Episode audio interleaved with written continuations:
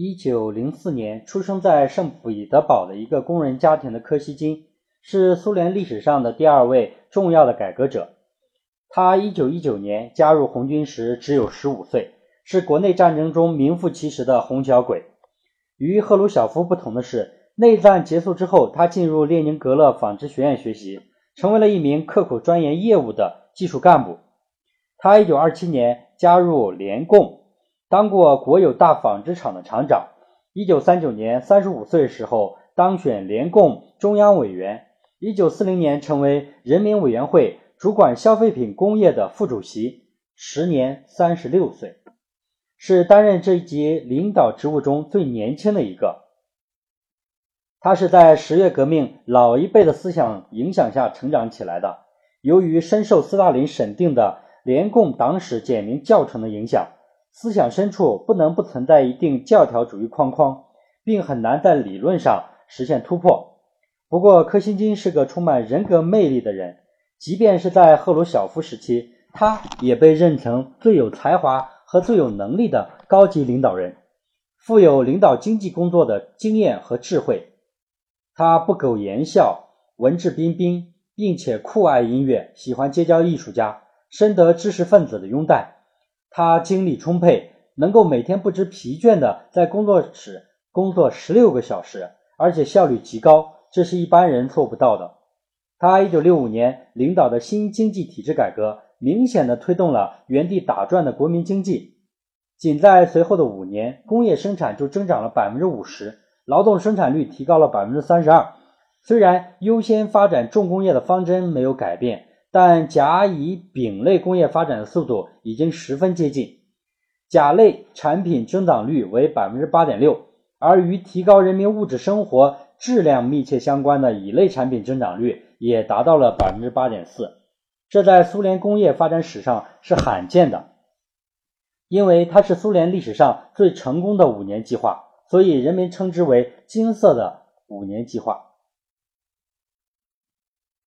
柯西金忘我的工作并不妨碍他同时还是个热爱家庭的好丈夫、好父亲。在广大苏联妇女眼中，同身材矮小、举止略显粗俗的赫鲁晓夫相比，外貌俊朗、风度翩翩的柯西金与魁梧挺拔、轮廓分明的勃列日涅夫简直就是一对令人喜欢的绝配，但两个人对改革的态度却是迥异的。如果说在赫鲁晓夫下台后的最初几年，他们两人对于如何改革已经表现出看问题角度的不同，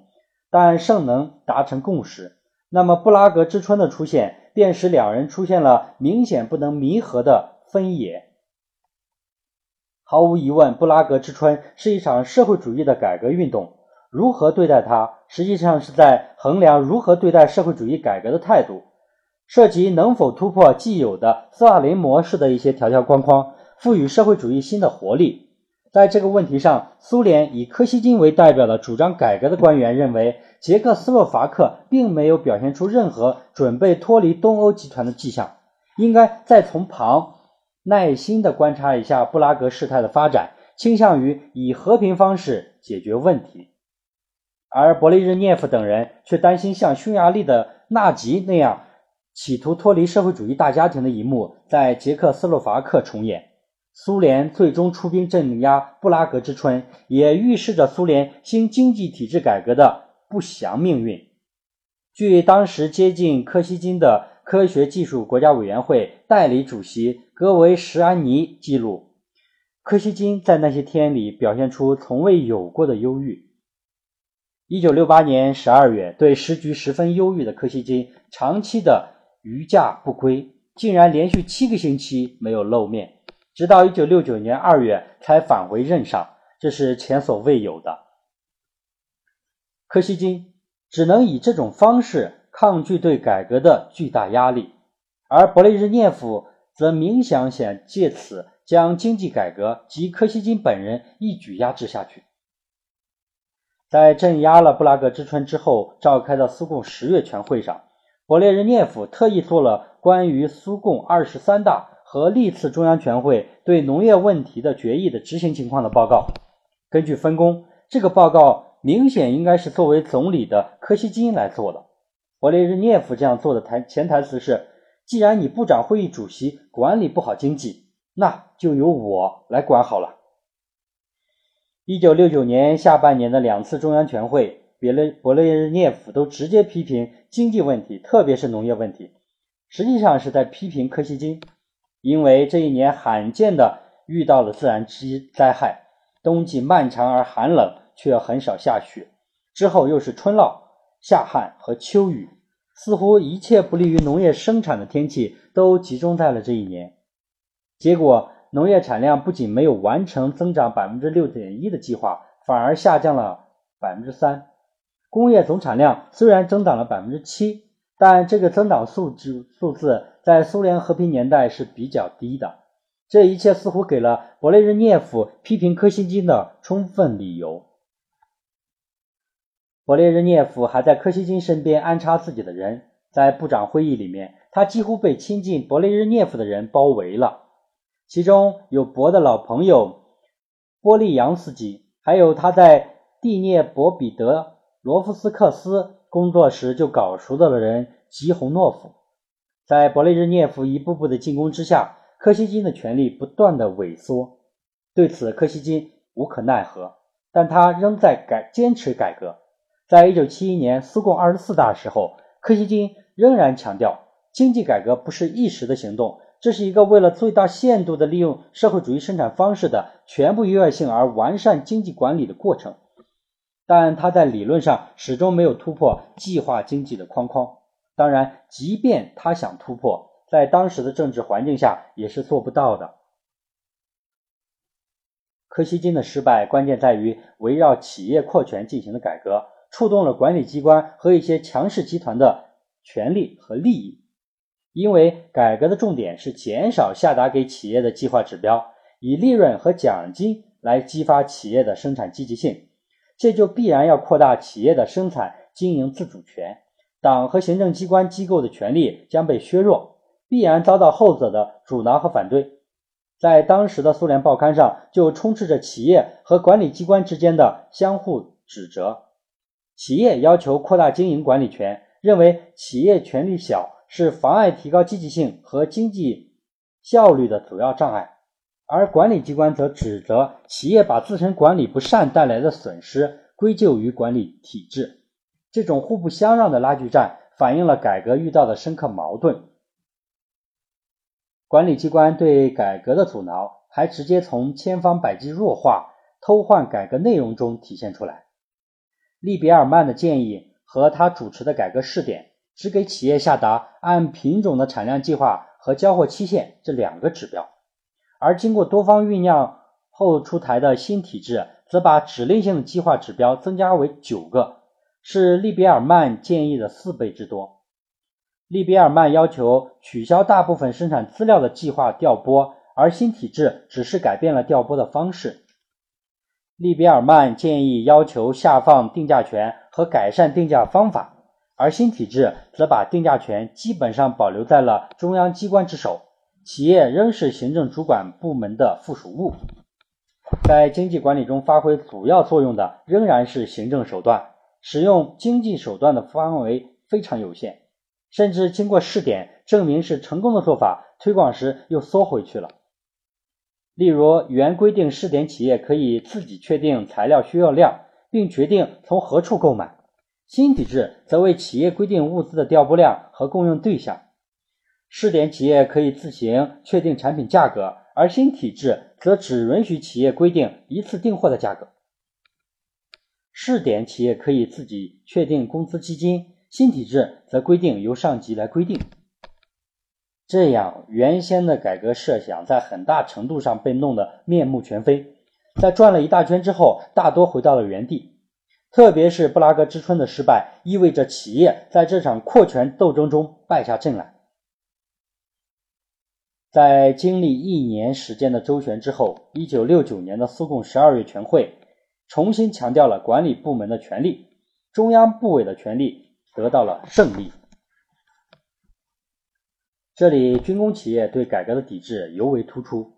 二战结束以后，特别是勃列日涅夫执政期间，苏联在世界各地挑战美国的霸权地位。尽管苏联的国内生产总值只有美国的 百分之四十， 国民收入只有 百分之五十， 但军费开支却如同美国相当。在常规武器和战略核武器方面已经与美国势均力敌。俄罗斯前总理普里马科夫指出，苏联时期以某种形式同军工生产有联系的国内生产总值占到了 百分之七十，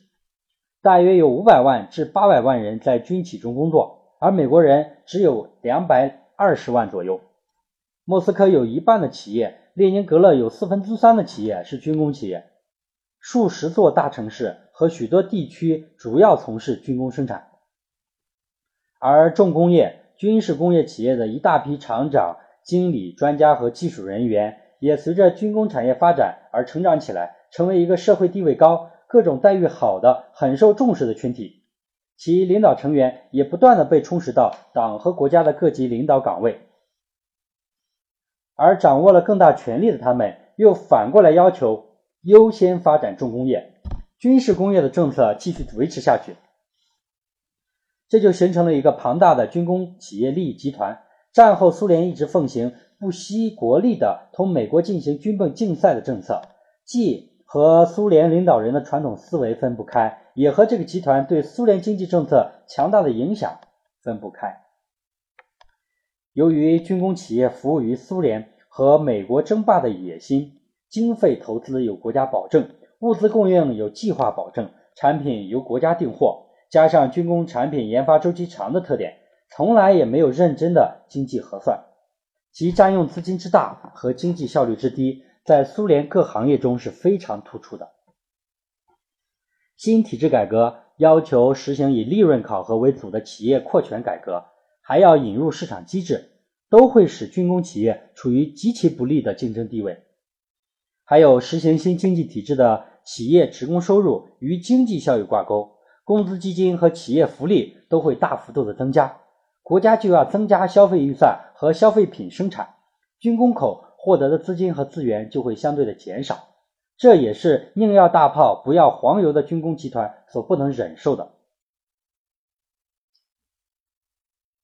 因此，军工企业利益集团历来把任何可能危及其利益的人视为眼中钉。一九五零年，国家纪委主席沃涅兹先斯基被害，一个重要的原因就是他反对贝利亚在原子弹研制上不断追加预算投资，要求把更多的资源和资金用于改善民生。赫鲁晓夫上台之后，尽管频繁地进行改革，但因为在卫星和载人飞船上和美国展开激烈竞争，还要倚重军工集团，也注意到尽量不伤及他们的利益。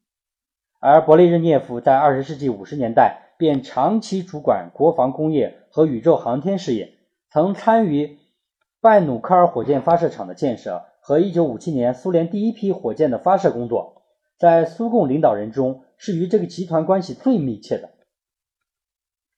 当柯西金的改革触及这个集团利益时，他自然要站出来阻止。他对别人谈及当时的总理柯西金的经济改革时说，看他想出什么来了，改革改革，谁需要这个改革？而且谁懂得改革？现在需要的是更好的工作，这就是全部问题之所在。在巨大阻力之下，二十世纪六十年代中期的苏联新经济体制改革逐渐丧失了方向，原来企业扩权和激发劳动者积极性的思路逐渐消失了。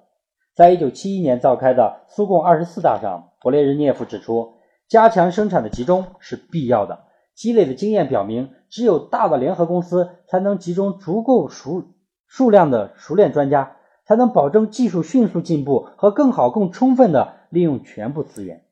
这显然是符合军工企业利益集团的胃口。改革趋于停滞，大量亟待解决的社会经济问题拖延了下来，问题越积越多，越来越严重。看到苏联经济江河日下的局面，怀有高度责任感的柯西金又忍不住地筹划改革。一九七九年，他和他的助手基里林起草了一份关于经济改革的报告，深刻地分析了苏联经济中存在的严重问题，指出必须进行根本的结构性改革。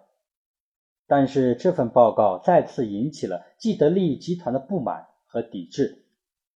结果在当年的中央全会上，基里林就被撤销了职务，报告也被封存。这无异于在众目睽睽下打了七十五岁高龄的柯西金一记响亮的耳光。